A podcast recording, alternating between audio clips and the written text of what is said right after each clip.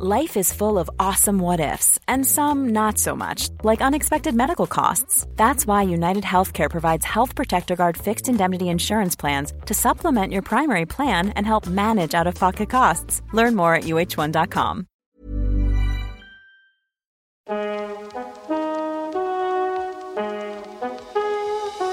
Hallo allemaal, ben Van Poorten hier. Leuk dat je luistert naar Met z'n allen de podcast. Deze podcast is voor iedereen en met iedereen. Vanuit onze studio in Amsterdam buigen wij ons over jullie ingestuurde vragen. Want samen is beter dan alleen. Iedere week schuift er iemand aan om zijn of haar wijsheden te delen en deze week is dat... Evelien Hulske. Ja, als het goed is heb je deel 1 geluisterd. Anders eerst heel eventjes deel 1 uh, checken. We hebben het over Free Girl. Het werk dat zij doen. Uh, de problematiek rondom seksuele uitbuiting van kinderen wereldwijd. Heftig en intens. Maar dit zijn verhalen die verteld moeten worden. Dit zijn verhalen die je tot je kan nemen. En um, die ook je kunnen aanzetten tot uh, actie. hoe? Dat vertel ik later. Maar we gaan eerst eventjes verder met verhalen vertellen. We zijn geëindigd bij Brazilië, maar jullie werken ook in Laos en in Thailand. En ik ben daar ook geweest. Um... Ik ben nog nooit in Laos geweest. Hè? Nee? Nee, nee, nee, nee. Oh, Laos is mooi, ten eerste. Maar eh, met Laos is het toch ook heel um, interessant dat... Het is een communistisch land, dus zij willen eigenlijk helemaal niet dat dit gebeurt. Uh, ze doen oogkleppen op en um, jullie moeten daar geheim te werk gaan. Want oké, als het erover gaat, als mensen geholpen worden, dan komt er een spotlight op en dat willen zij niet. Toch? Ja, daar zit enorme schaamte omheen. En eh, wat wel ingewikkeld nu is in Laos, we, we werken daar samen, maar soort van half officieel, maar niet helemaal. Ja. In ieder geval, uh, onze collega's die we daarmee helpen, hebben een soort van licentie, maar ook weer niet. Dus een beetje ingewikkeld, want het wordt gedoogd, zeg maar. Uh, maar wat ingewikkeld is, is dat over het algemeen daar dus families hun kinderen wel meegeven. Hè? Um, dus, dus vaak als ze, als ze eruit worden gehaald, kunnen ze niet per definitie terug naar hun familie. Dus dat maakt het wel ingewikkelder. Dus mm. um, um, uh, die weten vaak wel wat hun kinderen, zeg maar, uh, wat er met hun gebeurt. En, en dat weten ze op het moment zelf ook? Ja, ik weet niet of ze, we of ze zich het helemaal kunnen voorstellen. Maar uh, het is wel vaak zo dat, dat, dat, dat ouders wel op de hoogte zijn dat ze in een situatie komen van iets van wat naar prostitutie neigt of zo. En dat is puur door de armoede daar? Ja, en door de soort van onwetendheid. Uh, ja, armoede. Uh, wat anders heb ik uh, te bieden aan mijn kind. Of ja, of ook weer dan weer meegeven als, als huwelijkspartner. Maar dat is eerder dat ze dan worden ze eerder aan Chinese mannen verkocht. En in Laos komen ze dan terecht in, ja, in, in, in Red Light District. Waar we er uiteindelijk al heel veel kinderen uit hebben kunnen halen. En wat wel heel mooi is, is dat we die meiden nu inzetten zelf als change agents. Dus die blijven vaak werken voor ons. En gaan in de gemeenschappen in gesprek met familie en andere meiden om, om er uiteindelijk voor te zorgen dat het niet meer gebeurt. Omdat het voor hun heel lastig is om weer helemaal terug naar huis te gaan, zorgen we wel voor dat ze ja, met het verschrikkelijke wat ze hebben meegemaakt, iets positiefs kunnen doen. Om er uiteindelijk voor te zorgen dat het andere kinderen niet gebeurt. Dus, en het is. Um, uh, ja, dus dat is uiteindelijk heel mooi aan het. Wij waren toen, volgens mij, toen jij er was, nog niet begonnen met bevrijdingsacties. Nee, nee. Ja, en, en we, we zijn toen naar uh, Thailand gegaan en naar Laos. En Laos is zo mooi. Ik was daar nog nooit geweest. Het is daar prachtig. Het is echt. Uh, één groot rijstveld met ja, bergen. Ik kan me die nog herinneren van jou, ja. Oh, het is zo mooi. Ja.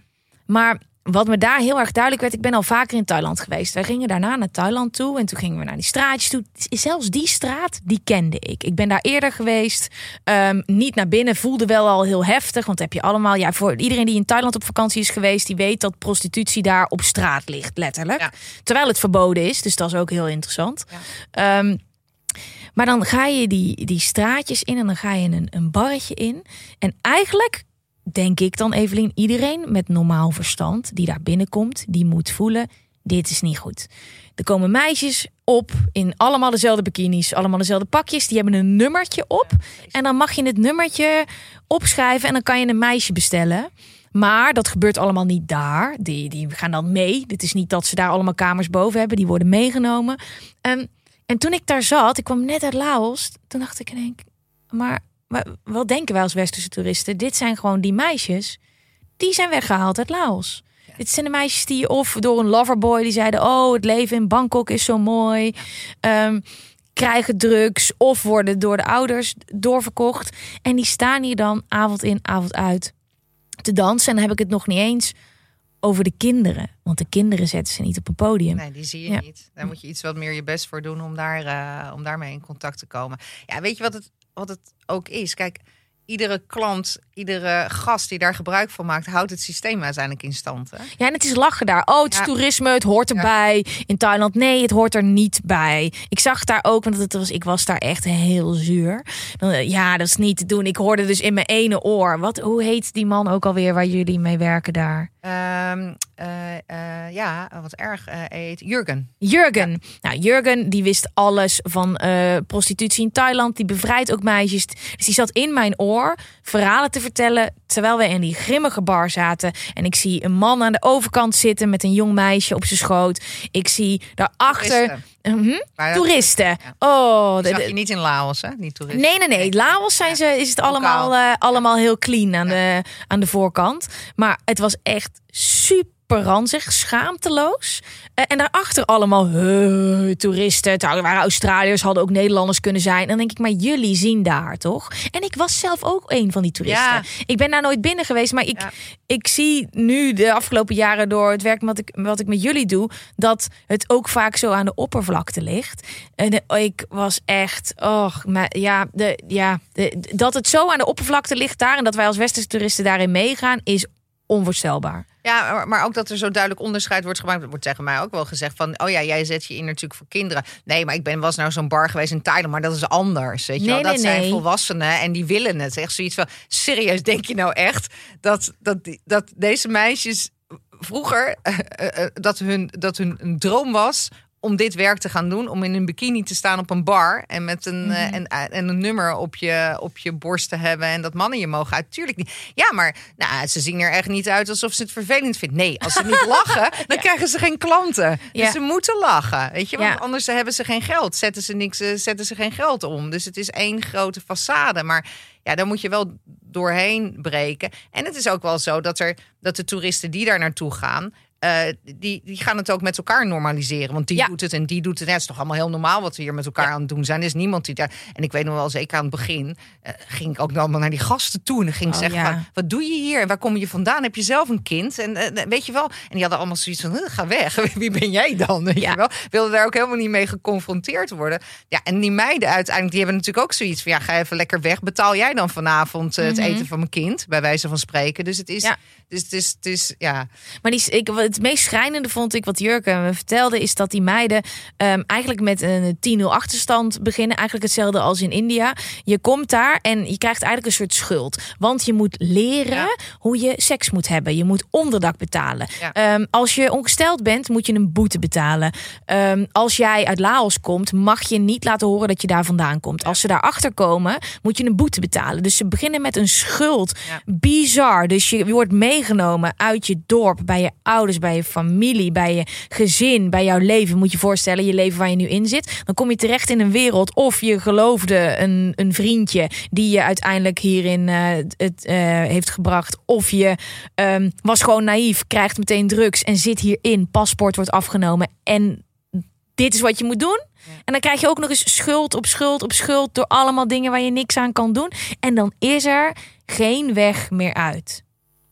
Nee, en, en wat ik nou ja en nee. Um, wat ik mij. Ja, precies. Uh, ja, ja, ja, ja, precies. Ja, ja, ja. Maar wat ik, wat ik ook nog heel goed kan herinneren. als ik even terugga naar mijn laatste reis naar Thailand. was dat ik op een gegeven moment met een meisje sprak. die in zo'n bar werkte. En die zijn 18 plus. Hè. Ik bedoel, als minderjarigen waren geweest. hadden we er natuurlijk meteen ja. uh, teams opgezet. om ze eruit te halen. Want dat doen we direct. Maar als ze meerderjarig zijn, is het, ja, is toch anders. Ik wil niet zeggen dat we ze er niet uithalen, maar het is anders. En en, en dat meisje moest op een gegeven moment huilen. En toen zei ik, waarom huil je? En toen zei ze, omdat ik niet word uitgekozen door die mannen hier allemaal. Want ik ben te lelijk. Dat ik echt zoiets... En ze zegt, ik doe zo ontzettend mijn best, maar ik krijg geen klanten. Dat ik echt dacht, oh wat erg. Moet je ook nog heel erg je best doen om bij die gasten gewoon in de smaak te vallen. En dan, oh, ik had echt zoiets van, vond het zo heftig om dat te horen. Dat ik ook denk van, hoe ver ben je dan? Hè? Van, van, uh, hoe moet je je dan als vrouw zijn of als meisje zijn voelen? En je moet dat werk doen. En dan moet je ook nog een keer ontzettend je best doen. En dan voel je je ook nog een keer niet aantrekkelijk genoeg... omdat je door die eikels niet wordt uitgekozen of zo. Hoe gebrainwashed ben je dan? Ik, ik was toevallig in november de hele maand in Thailand. En Thailand is voor mij nooit meer Thailand geworden dan voor onze reis. Want ja, ik ben op de dag dat Thailand openging voor toerisme, dat Bangkok openging voor toerisme, landen wij daar. Dus Bangkok was eigenlijk twee jaar dicht geweest. En ik zie, ik zie het gewoon. Ik zie wie daar in dat hotel zit. Ik zie in ieder hotel waar wij zitten de mannen. En, en mijn vriend zei steeds: Gwen, dit kan je niet zeggen. Je weet het niet. Je weet het niet. Dus ik, je ziet de sekstoeristen. Je ziet het. Die, en en, en um, ik hoorde ook van Laila en van Jurgen hoe makkelijk het is om een kind want, te laten bezorgen op je hotelkamer. Want dat is het, hè? Je, hoe, hoe werkt dat precies met kinderen in Thailand? Ja, dat is. Um, het zijn zowel Thaise kinderen als inderdaad uh, kinderen uit, uh, uit andere landen, dus uit de omringende landen. Het zijn er wel minder nu, moet ik zeggen, uit, uh, uit Laos en Burma, omdat er heel erg aan de, aan, de, aan de grens al wordt tegengehouden. Maar daardoor is dus in Laos zelf een seksindustrie ontstaan. Hè? Oh. Omdat ze niet meer naar, omdat het moeilijker is, zeg maar, om in, om in Thailand terecht te kunnen. Vandaar dat we toen vervolgens echt meteen in Laos zijn gestart om er zo snel mogelijk te zorgen dat de kop op, in wordt gedrukt. Dus dat, dat uh, dat lukt aardig. Ja, weet je, het is eigenlijk overal gewoon hetzelfde. Overal in de, in, in, in, in, uh, in de wereld. Al is het natuurlijk in Thailand heb je echt wel een, echt een, um, een soort van entertainment-industrie rondom prostitutie. Nou, dat zie je bijvoorbeeld in India niet. Hè? Dat is alleen maar vieze hokjes in een red light district en geen gezellige bar of zo. Dat kennen ze daar niet. Dus dat heb je natuurlijk veel meer in, in Thailand wel. Ja, en als jij in Thailand ergens naar binnen gaat en daar zijn meer, meerderjarigen en je vraagt degene wie de mama is of de, uh, uh, of, of de eigenaar van die, van, die, van die tent. En je vraagt vervolgens van ik heb zoveel geld, kan je een, kan je een, iets je jongen regelen? Is zo geregeld. Alleen die zetten ze inderdaad wat jij zegt niet op dat podium neer. Maar waarom is prostitutie verboden in Thailand en wordt het zo gedoogd? Omdat het dweilen met de kraan open is? Want het is op iedere straathoek. Ja. Ja, het is, het, is, het is bizar. En het is uiteindelijk ook een, een belangrijke inkomstenbron. Weet je, eh, dat is voor Amsterdam natuurlijk ook lang geweest. Ik bedoel, ik moest daar, toen ik, eh, weet ik veel, een jaar geleden of zo een keer in een taxi zat. en ik naar de, de langste red light kwam. en een Uber-chauffeur moest uitleggen wat er in Nederland gebeurde. Ja, dat nee, is niet waar ik zoiets van ja, 95% van die vrouwen hier achter het raam zitten hier niet omdat ze dat willen. En, en toen vertelde ik dat verhaal en moest bijna huilen. Dat het vaak zo is dat je het in je eigen land niet eens ziet. ziet. Dat er dingen, dat er ook sprake is van mensenhandel en misbruik. En, en ja, in Thailand is het wel, is het ook heel erg ontstaan rondom ja, toch die toeristen. En dat is echt wel anders in andere landen. Uh, daar heb je een deel waarbij het ook sekstoeristen zijn, maar bijna niet. In India heb je dat niet, Bangladesh heb je dat niet, nee. Laos heb je dat niet. Het is echt een lokale problematiek. In Thailand is het ook een lokale problematiek. Uh, maar uiteindelijk is, is het deel, weet je, het was er al, maar het is wel versterkt door, door, het, door het toerisme. ja. ja is, uh, en dat was heel lang in Cambodja natuurlijk ook. Maar daar moet ik zelf zeggen, we hebben daar ook een tijdje gewerkt. Daar is aardig de kop in uh, gedrukt hoor, in Cambodja. Ja? Door heel veel uh, werk van, van overheid ook, maar ook van, van NGO's. Daar, daar kan je eigenlijk gewoon echt geen kind meer vinden die in de, in de prostitutie zit. Terwijl het echt een walhalla heel was. Arm land, ja. Walhalla ook was voor pedofielen, hè, heel lang. Wow. Dus, ja, en het en is... Thailand ook wel, toch?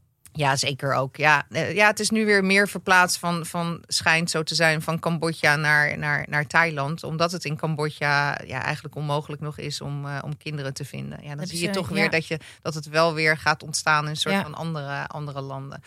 Maar ja, het is wel een interessante vraag. Ik weet ook niet zo goed het antwoord waarom zeg maar, die seksindustrie in Thailand zo, zo groot is. Ja, echt verbonden aan het toerisme. Ja, toch? Bijna een uh, stukje van de cultuur. Ja, bizar. Het heftigste verhaal wat ik daar heb gehoord is dat ze een groep uh, meisjes hadden bevrijd. En, en, toen was er een meisje volgens mij ongeveer 14 jaar oud. Die had gezegd dat de pooier haar zusje had vermoord.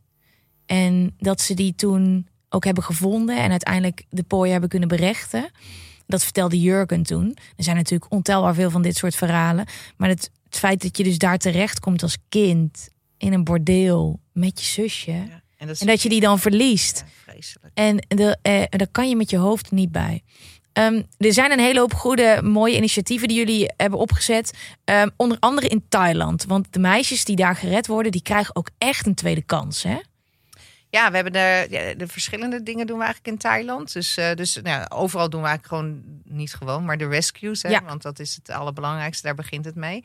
En eh, we hebben een programma gestart, ook in samenwerking met bedrijfsleven, omdat het heel lastig vaak is voor meiden om vervolgens weer werk te vinden. Hè? Ook omdat ze gestigmatiseerd zijn. Maar dat zijn eigenlijk bedrijven die een soort van keurmerk uh, hebben gekregen. Waarbij ze ook zeggen van ja, wij willen eigenlijk ook meiden gewoon aannemen die uit die, ja, die survivors zijn, voormalig slachtoffers zijn. Zonder dat ze die stempel natuurlijk krijgen dat iedereen weet dat ze dat, uh, dat, ze dat um, verleden hebben. Wow. Maar je moet je wel voorstellen dat omdat die meiden vaak getraumatiseerd zijn, kan het best zo zijn dat ze af en toe in die zin niet terugvallen in het werk, maar uh, niet in hun oude werk, zeg ja. maar, in, in de situatie van die uitbuiting. Maar dat, dat ze soms wel labiel zijn, zeker aan het begin. En, en moeite hebben met die structuur, met op tijd komen. Mm -hmm. uh, wat er van je wordt verwacht binnen het bedrijfsleven. En daar hebben deze bedrijven gewoon veel meer een soort van uh, empathie voor. Uh, zijn er ook in getraind hoe je met deze meiden, groep meiden dan om moet gaan.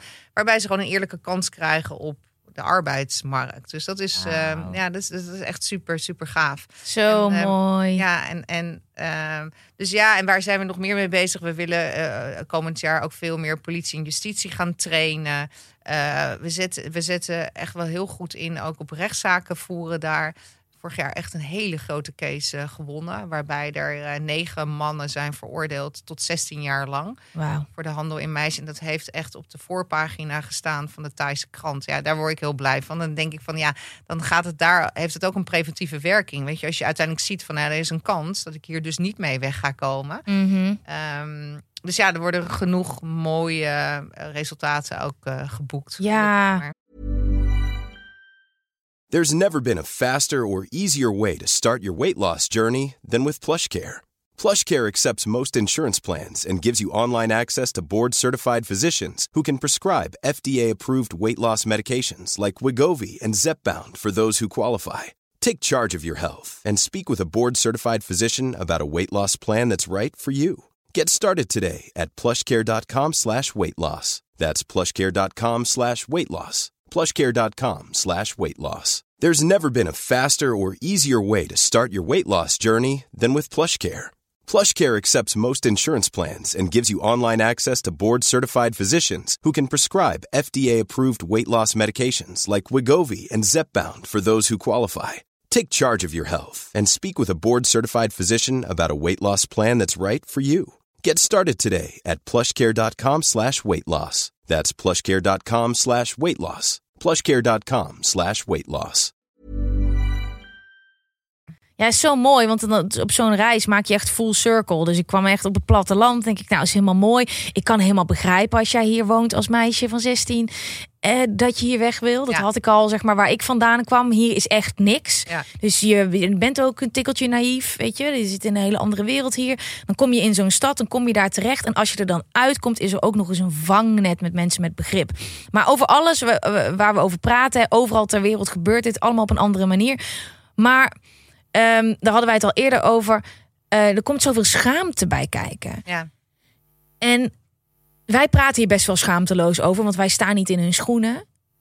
Dat, daar kan je je ook eigenlijk bijna niet in verplaatsen. Maar hoe kan het dan toch als je daar dan uitkomt, hè, dat daar dan nog zoveel schaamte op uh, berust? Want je, je hebt het niet zelf gedaan. Jij bent een slachtoffer. Ja, en toch is, is op een of andere manier uh, heeft het slachtoffer het idee dat zij toch zelf heeft meegewerkt aan die situatie. Op wat voor manier dan ook. Had ik maar, was ik maar niet zo naïef geweest. Op het moment dat ik, dat ik, dat, dat ik werd uitgebuit, had ik niet meer nee moeten zeggen. Had ik niet moeten proberen te vluchten. Had ik niet dit, had ik niet dat. Weet je? Dus ergens hebben ze dan een soort van idee dat ze zelf het ook een soort van gecreëerd, zeg maar, hebben.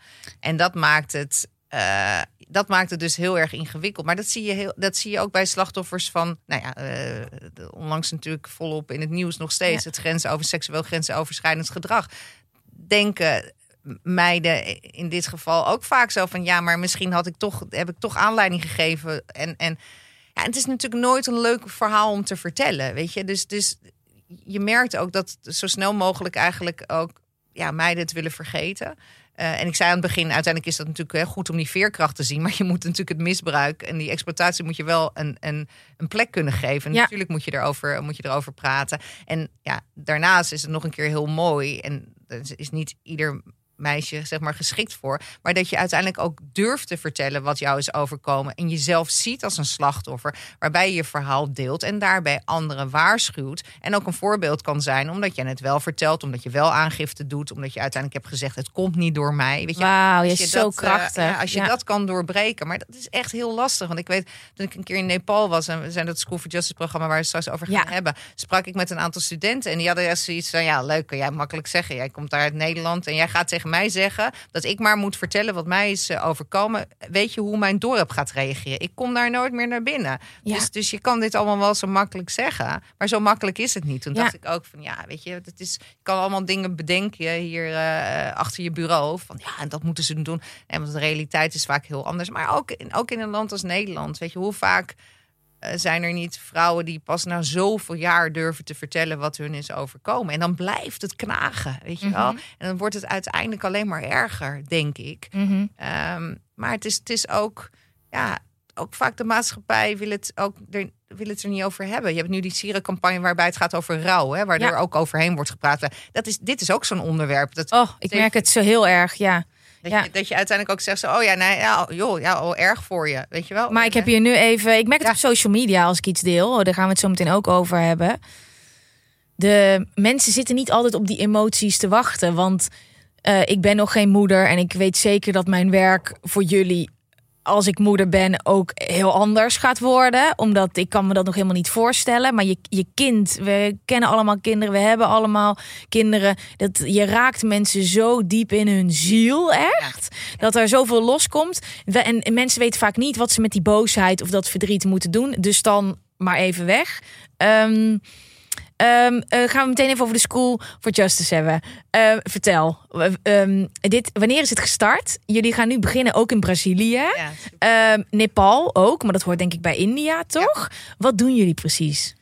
Het, idee voor een School for Justice is in 2018 al eh, ontstaan. Eigenlijk met het idee van we wilden in India wat doen. eh, maar ook om awareness, eh, dus bewustwording te creëren rondom het probleem van seksuele uitbuiting. En dan heel erg vanuit de slachtoffers of vanuit de survivors, zeg maar. Nou, daar- is toen een concept eh, voor bedacht. En dat, dat is eh, het concept, het programma is bedacht in, in Nederland. Van wat gaan we doen?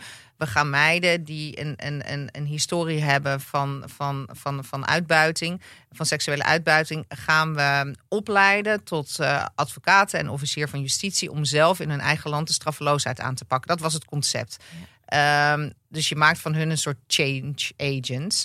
Eh, en daarmee wilden we eigenlijk ook lokaal de problematiek aan de, aan de kaart stellen. Dus het was eigenlijk een heel lokaal Indiaas programma.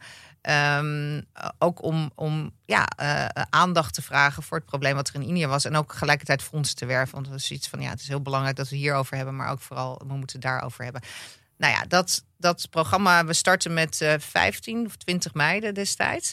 Eh, werd zo'n enorm groot succes. Want maar echt media van over de hele wereld, van de BBC, CNN, iedereen had zoiets van: ja, dit is fantastisch. Want waar lopen die meiden inderdaad tegenaan? Tegen een systeem wat, wat hun geen recht heeft aangedaan. Dus wat die meiden ook letterlijk zeggen: van ik heb nooit, ik wil justice. Weet je, Ja. ik wil uiteindelijk dat degene die hierachter eh heeft gezeten, dat die veroordeeld wordt en dat hij dat nooit meer een ander kind aan, aan kan doen. Er is voor mij, ik kan het niet afsluiten, want ik heb niet het gevoel dat er iets wordt gedaan aan het probleem.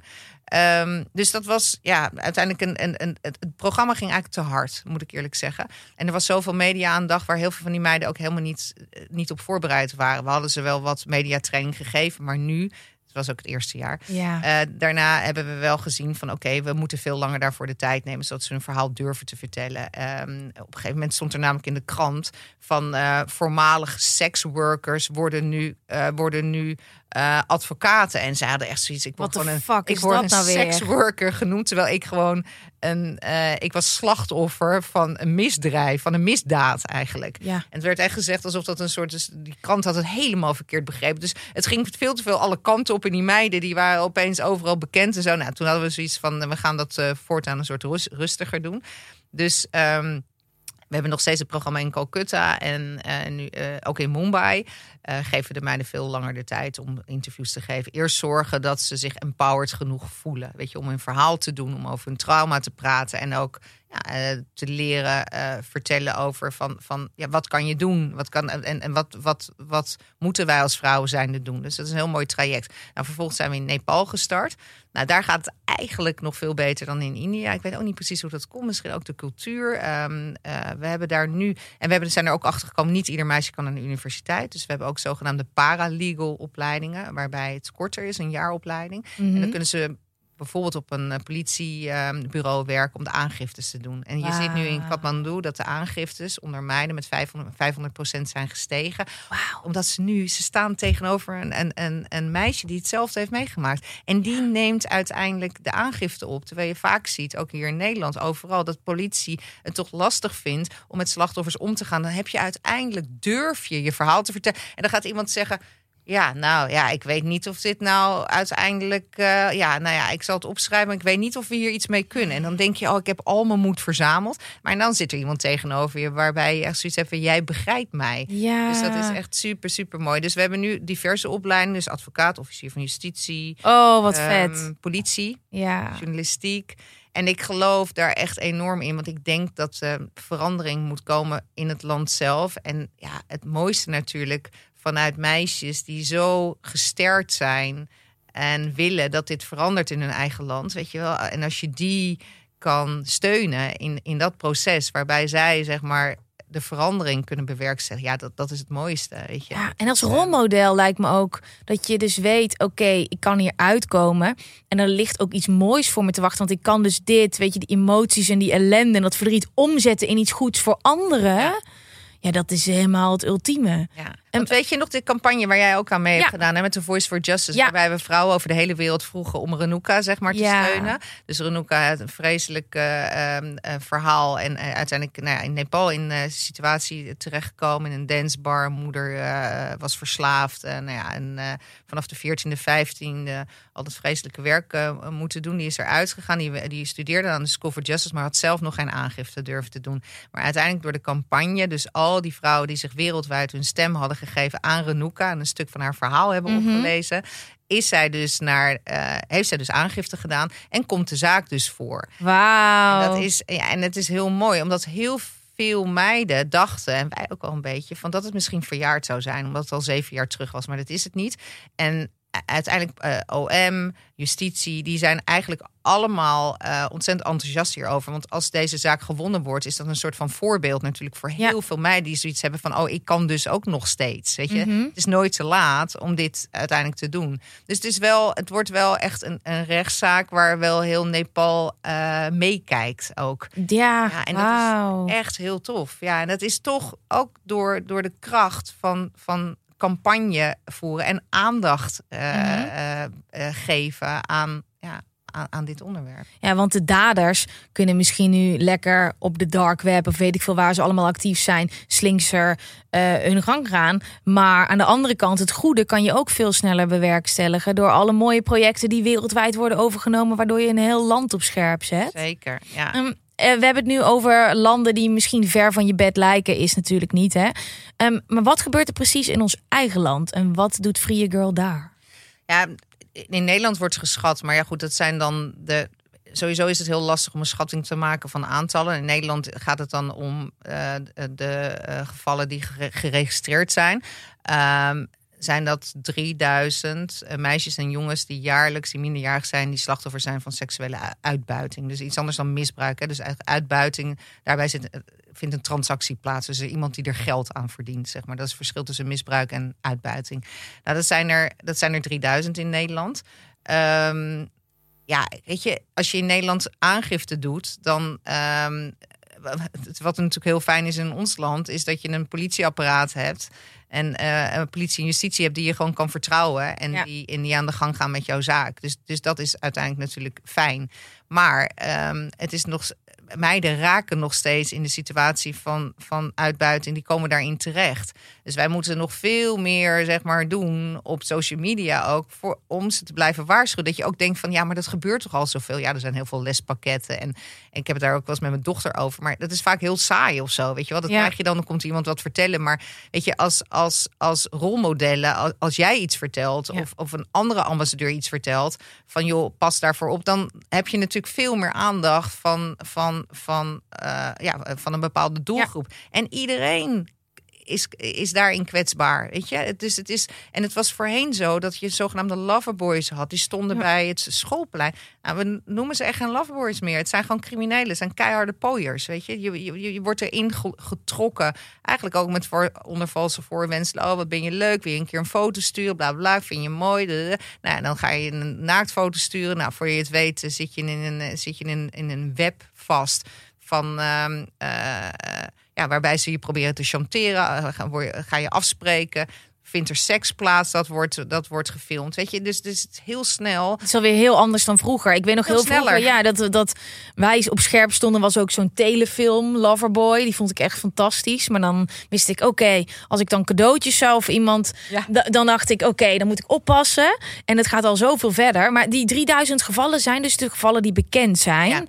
Van meisjes die, hey, moeders vaders. Uh, onze dochter die is daarin terechtgekomen. Ja. Maar er zijn natuurlijk ook een hele hoop gevallen waar geen melding van is gedaan. Dus er zijn veel meer mensen, meisjes die erin terecht zijn gekomen. Is dit dan ook meteen mensenhandel? Wordt dat daar dan onder? Ja, het onder mensenhandel? Ja, want uiteindelijk wordt er geld aan verdiend. Dus dat is een vorm van kinderhandel, is een vorm van mensenhandel. Je bent een kind totdat je 18 bent. En je verdwijnt gewoon van de radar. Ehm, en je zit ergens. het is gewoon. Kijk, nu het hierover praten. Hè, we zitten hier nu gewoon zitten in Amsterdam achter een bureautje. Het feit dat er 3000 meisjes hier, en jongens, en jongens ja, ja. Eh, hierin terecht uh, zijn gekomen.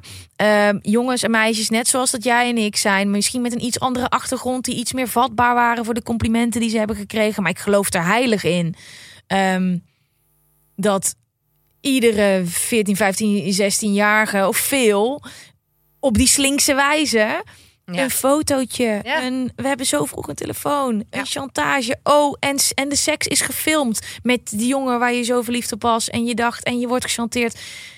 Het is echt geen hogere wiskunde. Dit is, die kunnen we allemaal voorvallen. Maar het, het, toch, weet je, weten die criminelen heel, die voelen echt feilloos aan welke meiden ze moeten hebben. En dat zagen ze vroeger op het schoolplein. Hè? Wie is het meisje wat er buiten valt, die alleen staat? Weet je wel, wie is kwetsbaar? En dat is dus ook online op de een of andere manier te zien aan, aan het feit van, van hoe jij ja, misschien hoe je, op de manier waarop je post, uh, uh, dat te zien is van, ja, weet je, of je kwetsbaar bent of niet. Ja. Weet je, dat, dat, dat voelen ze aan. Dus het is, um, en natuurlijk denk je dan van, oh, ik moet, moet oppassen als, als ouders zijn en met, ik moet het allemaal in de gaten houden wat mijn kind aan doen is. Ja, ik denk dat het belangrijkste is dat je gewoon in gesprek gaat. Weet je, dat is wat ik tegen mijn kinderen zeg. Ja, scherm wel gewoon je profiel af en laat gewoon iedereen binnen. Klaar. Mm -hmm. ja. Weet je? En, en, en ja, voor de rest eh, heeft het geen zin, denk ik, om het allemaal te gaan verbieden. Maar ja, neem gewoon je kind mee in, in, in die wereld die er ook is. Ik bedoel, er zitten ook genoeg echt leuke dingen aan, uh, aan social media. Laten we dat niet vergeten. Maar ook dit deel. Dus ja, wees daar gewoon voorzichtig in. Ja. En um, ja, en, en je kan het ook, wat je bij elk ouder ziet die je vervolgens spreekt, hebben ze iets gemerkt in het gedrag van hun kind. Want het is niet dat ze helemaal van de radar verdwijnen. Nee, het is vaak dat, ze, dat je ziet dat het slechter gaat op school. Of ze gaan opeens roken. Ze hebben anders, uh, ze kleden zich anders. Je hebt het idee dat ze afwezig zijn. Weet je wel, je ziet een soort van verandering bij je kind plaatsvinden. Ja, wat vaak gaat denken ouders dat ze op school is. Of ze gaat deels naar school en ze werkt daarna zogenaamd bij de Albert Heijn. Maar dat werkt ze helemaal niet, want ze moet dan werken voor zo'n gast. Dus het is soms ook dat die kinderen daarna gewoon weer naar huis gaan. Hè? Dat, is ook, dat kan je ook bijna niet voorstellen. Ja. En staat dit los van pedofilie? Ja. Ja? Ja.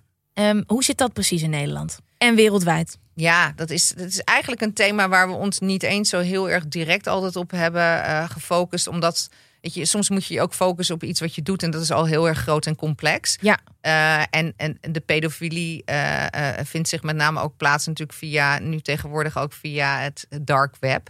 En voorheen was het denk ik zo dat het, dat het individuen waren die elkaar ook niet echt konden vinden. En dat kan dus nu tegenwoordig natuurlijk wel. Je hebt hele platforms waar uiteindelijk mannen iets normaliseren met elkaar. Wat natuurlijk absoluut helemaal niet normaal is. Dus dat is wel echt wel het gevaarlijke. Hey, je vind vindt elkaar. eh. Vroeger was je misschien een soort van in je dorp.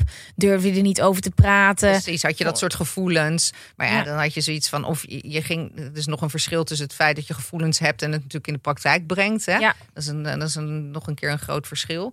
En, ehm, maar ja, nu, nu eh, praat je eigenlijk met een soort van gelijkgestemde. En ehm, ja, dat is niet leuk wat je daar allemaal. Ik heb een paar keer wel gehad dat ik dan eh, meekeek eh, als er een bepaald onderzoek plaatsvindt van hoe mensen daar dan over met elkaar in gesprek zijn over kinderen. Ja, dan denk je ook van, ja, wees echt ook bewust van wat je kind gewoon plaatst, weet je. Ook, want het kan ook zijn dat je, dat je opeens vakantiefoto's van je eigen kind voorbij ziet komen, omdat hij dan net of geen, geen zwembroek aan heeft, of wel eentje, waarbij dat toch ja, bepaalde gevoelens bij een bepaalde doelgroep kan, eh, kan opwekken. Dus ja, dat is ook best wel, dat is ook best wel eng hoor. Dat je, dat, dat je dan foto's eigenlijk van gewone kinderen, zeg maar, ook voorbij ziet komen. Maar over het algemeen ja, zijn het gewoon zijn het pornografische beelden natuurlijk eh, die gedeeld worden. Wat zien jullie allemaal bij jullie? Ja, wij zitten op zich, want je hebt in Nederland het eh, EOKM, eh, dat is eigenlijk het, eh, het, het meldpunt ook hè, voor ehm, eh, seksueel, ja, eigenlijk voor, voor kinderpornografie, dus het, het seksueel misbruik online. Dat kan je daar melden. En wat zij doen, is zij kijken dagelijks al die beelden en, en sturen dat ook door naar de politie. Maar dat zijn er allemaal zo ontzettend veel. Dus zij doen zeg maar daarin dat vooronderzoek. Dus ja, daar moet je in principe melden hè, als, je het, als je het tegenkomt. Ehm, waar wij meer van zijn in Nederland is, eh, is mensen wakker schudden. Ja. Ehm, eh, en eh, ja, we werden een aantal weken geconf- geleden geconfronteerd met het feit dat er ehm, een van de mannen die achter eh, eh, Vereniging Martijn eh, zit, of zat.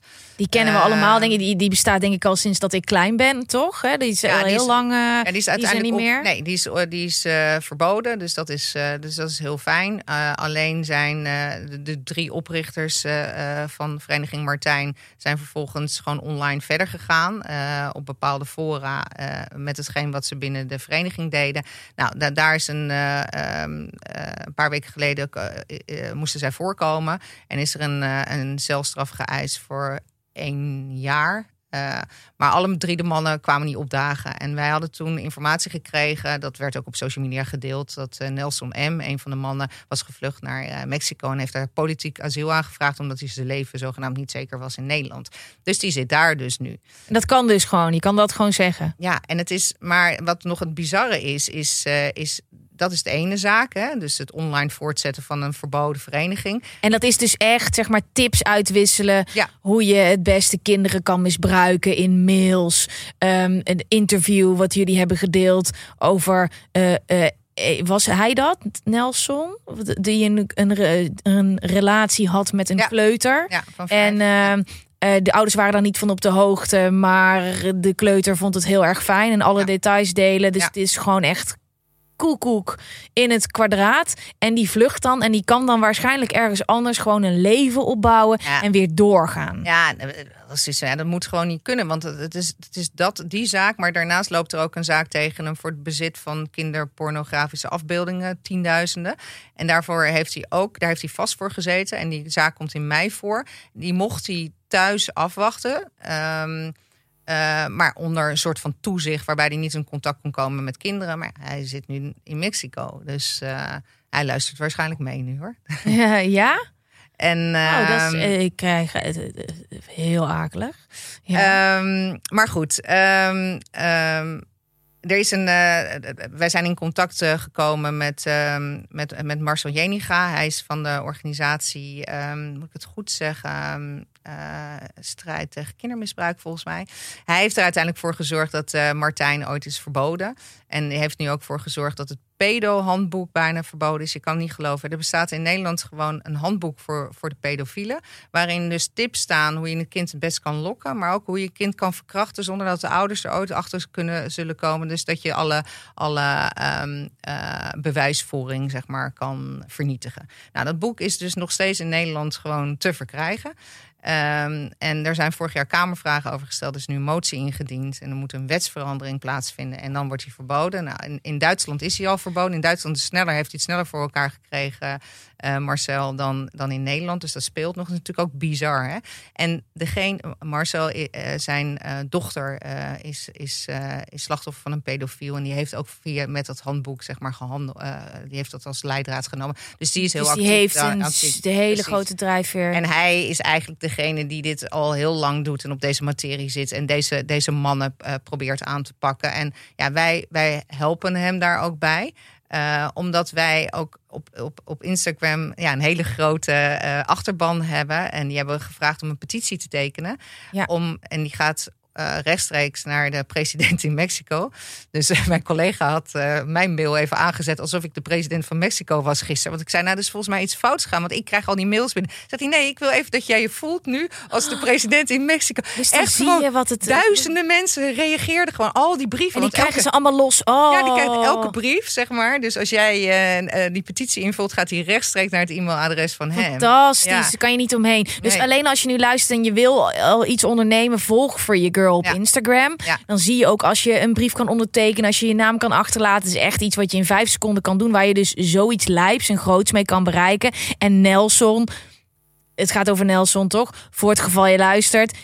Ik- denk dat je een probleem hebt. Ja. Toch? Ja, het moet, eh, Ja, dat denk kan- ik wel. En ik denk dat het, eh, weet je, ehm, je kan je straf niet ontlopen. En, ik, eh, en eh, en Mexico moet geen eh, onderduikland worden voor eh, pedofielen. Maar dat wil Mexico zelf ook niet. Nee, dat gaat helemaal nee. goed komen. Ehm, eh, we horen al, dit is de tweede aflevering al, een- een hele hoop verschrikkelijke dingen gebeuren er aan de lopende band over de hele wereld. Jij zit al 14 jaar met je hoofd hier heel diep in. En al nog veel langer, maar met Free Girl al Ja. 14 jaar. Hoe doe je dat? Hoe zorg je ervoor dat je iedere ochtend opstaat en niet onder de dekens blijft liggen? Want het is.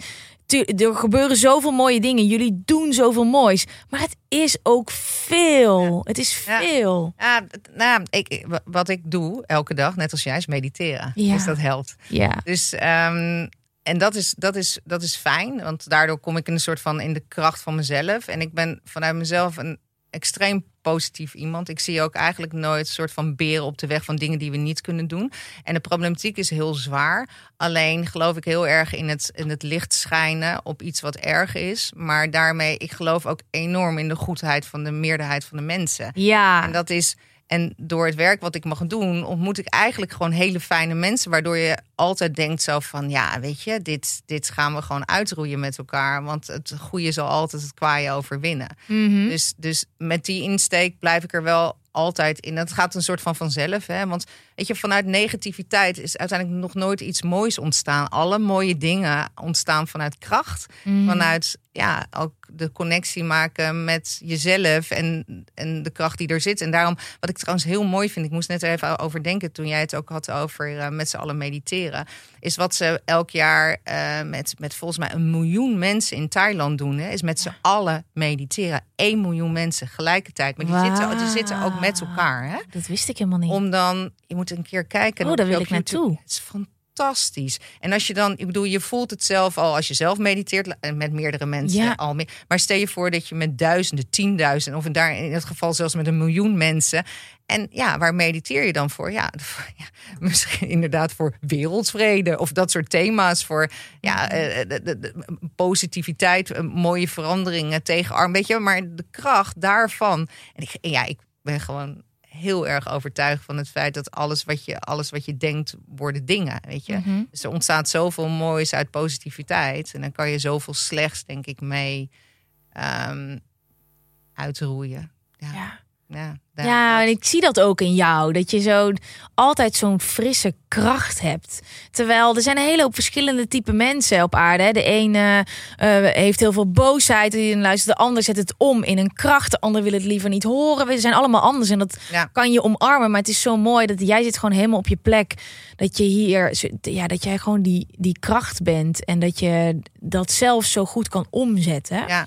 En- ja, het is wel, het is, er zit altijd wel, er zit wel pijn. En dat Tuurlijk. Daar ga ik eigenlijk nooit, dit- als wij het er dan zo Ja. over hebben en ik ga naar dat moment met die vrouw, dan heb ik ook, dan breek ik wel even van binnen. Maar dat is dan ook maar een soort van tijdelijk of zo, omdat ik dan ook denk van ja, hierin hangen heeft geen zin. Maar daar hoeft niet eens over na te denken. Dat gaat vanzelf ja, of zo. Ja. Ja. Ehm, je luistert nu en je denkt, oké, maar wat dan? Weet je, ik, ik, dat is eigenlijk alles wat ik deel voor Free Girl. Of het nou de reizen zijn. Ik ga ook nog wel eventjes opnieuw mijn reizen delen. De, sommige dingen heb ik gevlogd. Dat kan je eh, gaan checken. Uh, maar dan krijg ik heel veel berichtjes. Wat gaan we doen? Wat gaan we doen? Want iedereen die dit hoort, heeft wel ergens... Oké, kan ik doneren? Wat kan ik doen? Um, Ten eerste, ik zei het net al, volg Free Girl, volg Evelien. Um, blijf op de hoogte van het nieuws. En ik vind echt, uh, jullie social media is ook echt, dat hoort iedere, ieder jaar gaan jullie weer de lucht in met uh, helder, duidelijk delen wat er aan de hand is en ook wat jij kan doen. Ja. Dat kan je als eerste doen. Daarnaast um, wil ik heel graag met, met z'n allen een plek creëren waar we ook iets samen kunnen doen. Net zoals die masterclasses al. Uh, er is gewoon geld nodig voor al deze zaken. Hè. Er is gewoon altijd geld nodig. Um, ik vind het heel fijn om, om awareness te verspreiden. Dus alleen al doordat je hiernaar hebt geluisterd, heb je wat gedaan. Um, praat er eens met mensen over als je, als je wil met je vrienden of vriendinnen.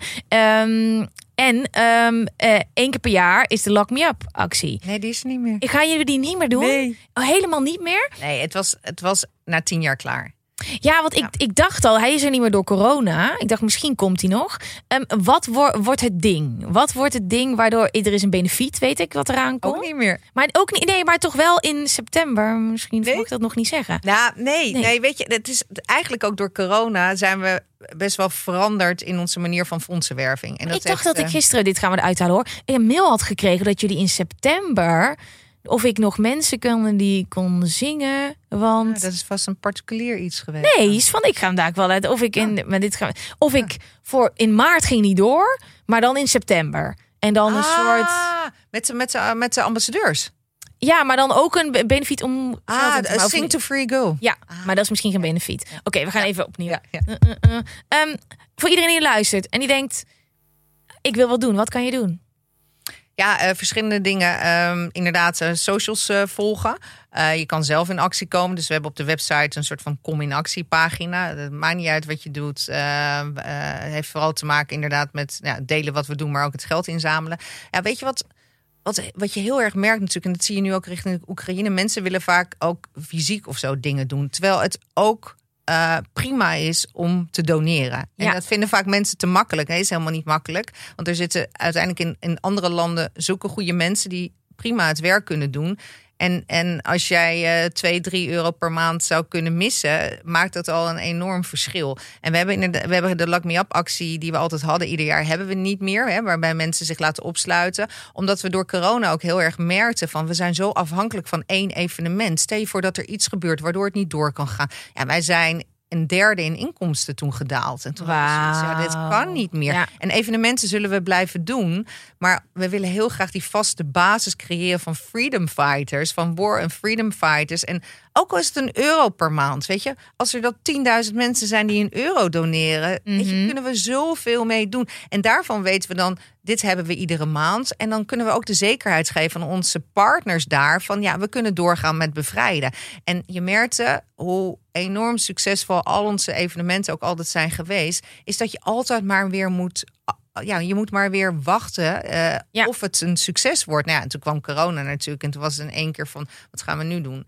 Nou ja, goed, toen is uh, toen hebben we denk ik de beste social media strategen uit Nederland hebben we uh, aan boord gekregen en daarom zijn onze socials zo enorm verbeterd. Ja, het is zo mooi, ja, echt en, zo mooi. Ja, zijn we van ja, hebben we nu iets van 40.000 volgers, terwijl ja. twee jaar geleden waren dat er zes of 7.000. Dus dat is ja, en dat is fijn. Het zijn allemaal hele betrokken achterban hebben we weten te creëren. Ja. En um, die event is ook steeds, daar gaat heel veel geld in zitten. Moet je organiseren, moet je faciliteren. Het lijkt ja. mij dus heel leuk om, om een soort experiment te doen. Het is 2022, we hebben gewoon een podcast. Wij zitten hier.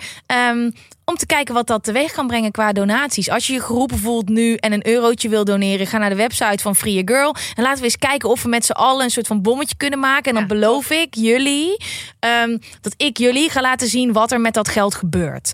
Uh, je weet nu het werk van Free a Girl. Je weet wat ze doen. Je hebt superveel informatie gekregen. En ik beloof dat ik weer nieuwe informatie ga verzamelen voor jullie. En dan kunnen we ook geven. Want geven is ook een energie. Hè? Dus het, we, we, mediteren samen, we worden fit, uh, met z'n allen geven. Ja, uh, het is zo fijn om iets voor een ander te kunnen doen. En ik hoop dat je na deze twee afleveringen weet dat het naar zo'n ongelooflijk mooie plek gaat. En dat er uh, kinderen, jonge meisjes van over de hele wereld zitten die zoveel pech hebben gehad met alleen het, uh, waar hun wiegje staat, waar ze geboren worden. Wij hadden dit allemaal kunnen zijn. We hebben zoveel mazzel dat we hier geboren zijn.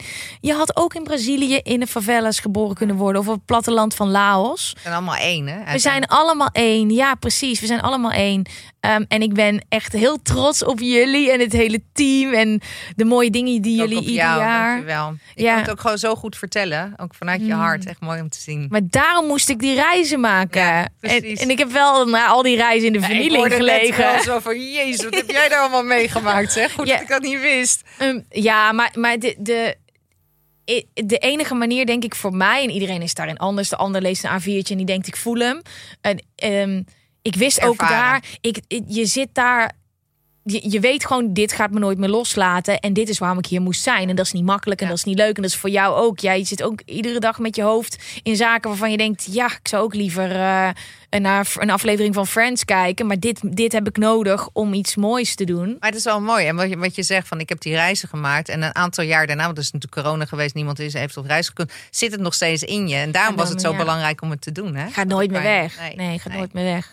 Uh, Evelien, onwijs bedankt dat je hier was. en ook heel leuk om zo met elkaar te kletsen. Want dit is helemaal niet... Uh, Doen we eigenlijk nooit, hè? Nee, zo niet. Nee, nee niet op deze manier. Dat, het, dat is ook het grootste cadeautje van de podcast. Dat ik met mensen echt zo diep in gesprek kan gaan. Um, en iedereen onwijs bedankt voor het luisteren. Ik kan me voorstellen dat dit, dit heftig is. En dat dit intens binnenkomt. Uh, als je al lid bent van de club. Of anders wordt lekker lid. Gaan we lekker nakletsen over al deze thema's. Kan je eventjes je hart luchten. Um, en um, uh, als je wilt doneren, nogmaals, laten we een soort van met z'n allen bommetje maken. Al is het maar 1 eurotje. Als je hebt geluisterd, ga naar freegirl.nl. is het ook .com? Is het juist .com? En freegirl.com is Amerika. Oh, en dan gaan jullie ook beter. Oké, volgende podcast. volgende podcast. Dankjewel voor het luisteren. Dankjewel, Gwen.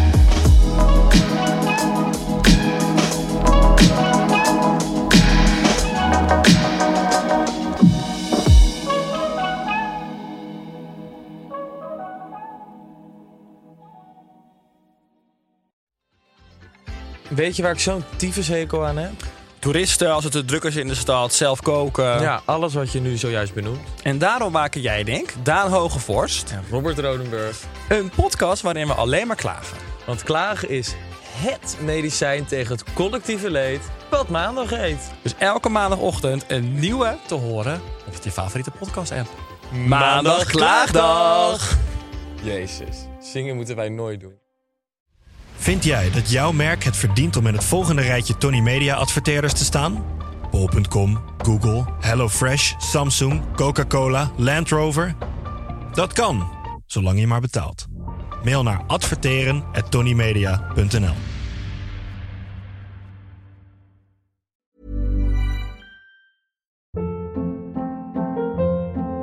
Hold up. What was that? Boring. No flavor. That was as bad as those leftovers you ate all week. Kiki Palmer here, and it's time to say hello to something fresh and guilt-free. Hello Fresh. Jazz up dinner with pecan-crusted chicken or garlic butter shrimp scampi. Now that's music to my mouth. Hello Fresh. Let's get this dinner party started. Discover all the delicious possibilities at hellofresh.com.